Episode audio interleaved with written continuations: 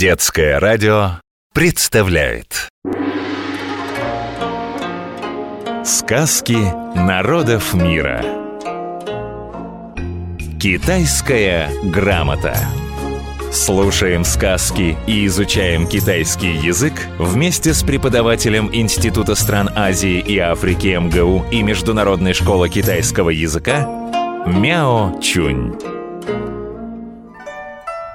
Привет, мои юные друзья! Старая панда давно живет в горах Китая. Больше всего на свете этот черно-белый мишка любит лакомиться вкусным зеленым бамбуком и рассказывать интересные истории. Послушайте сказку об одном полезном уроке.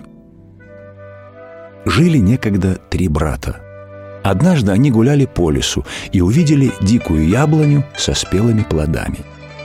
«Если бы я мог вырвать это дерево с корнем, — сказал старший брат, — у нас в руках оказались бы все плоды. Если бы я мог подпрыгнуть до ветвей, — сказал средний брат, — то смог бы нарвать яблок. «Если бы я мог быстро сбегать домой и принести лестницу, — сказал младший брат, — то залез бы на дерево и обобрал бы все оставшиеся». Говорили они, мечтали, но ни одного яблочка сорвать не могли. «Ничего-то мы не умеем», — сказал старший брат. «Надо приобретать мастерство», — подтвердил средний брат.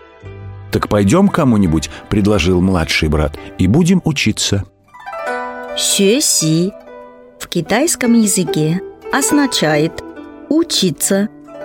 «Сюэси» Учиться братья отправились к одному мудрецу. Выслушал их старик и сказал «Все это возможно, но выполняйте то, что я скажу. Если не передумаете, приходите ко мне завтра утром». Братья не передумали, явились на утро к старику.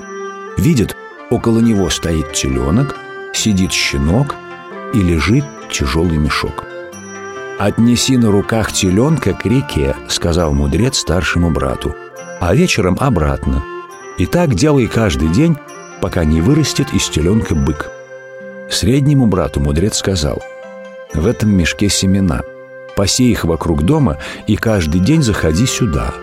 Но смотри, не растопчи кустики, когда они прорастут перепрыгивай через них. Дал старик задание и младшему брату.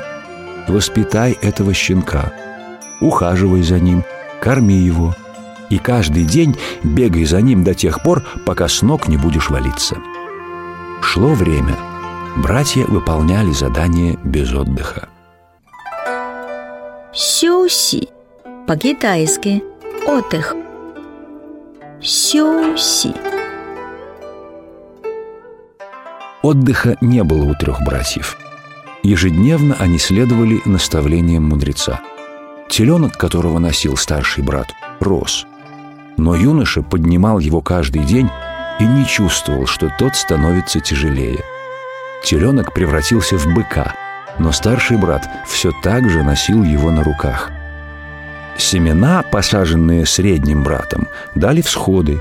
Ростки превратились в стройные деревца – Юноша каждый день аккуратно перепрыгивал через них и не замечал, что они становятся выше и выше.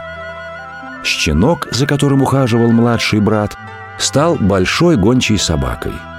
Она с каждым днем бегала все быстрее и дальше, но юноша не замечал этого, так как гонялся за ней каждый день.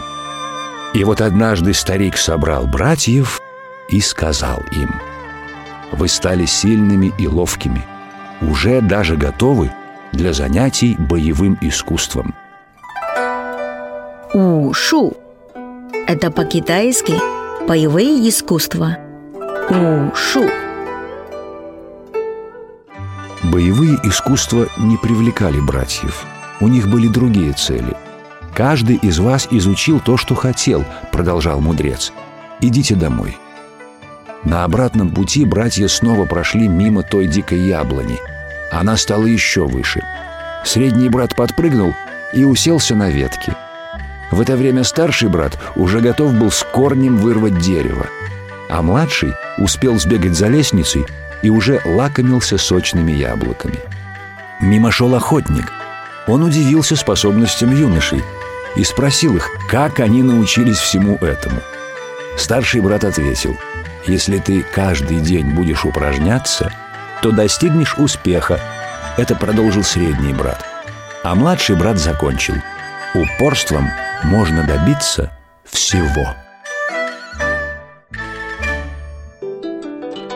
Сказки старой панды. Повторяем и запоминаем. Мы выучили слова учеба, сюси, отдых, сюси, боевое искусство, ушу. Вот и все на сегодня. Сказки народов мира. Китайская грамота. Сказки старой панды.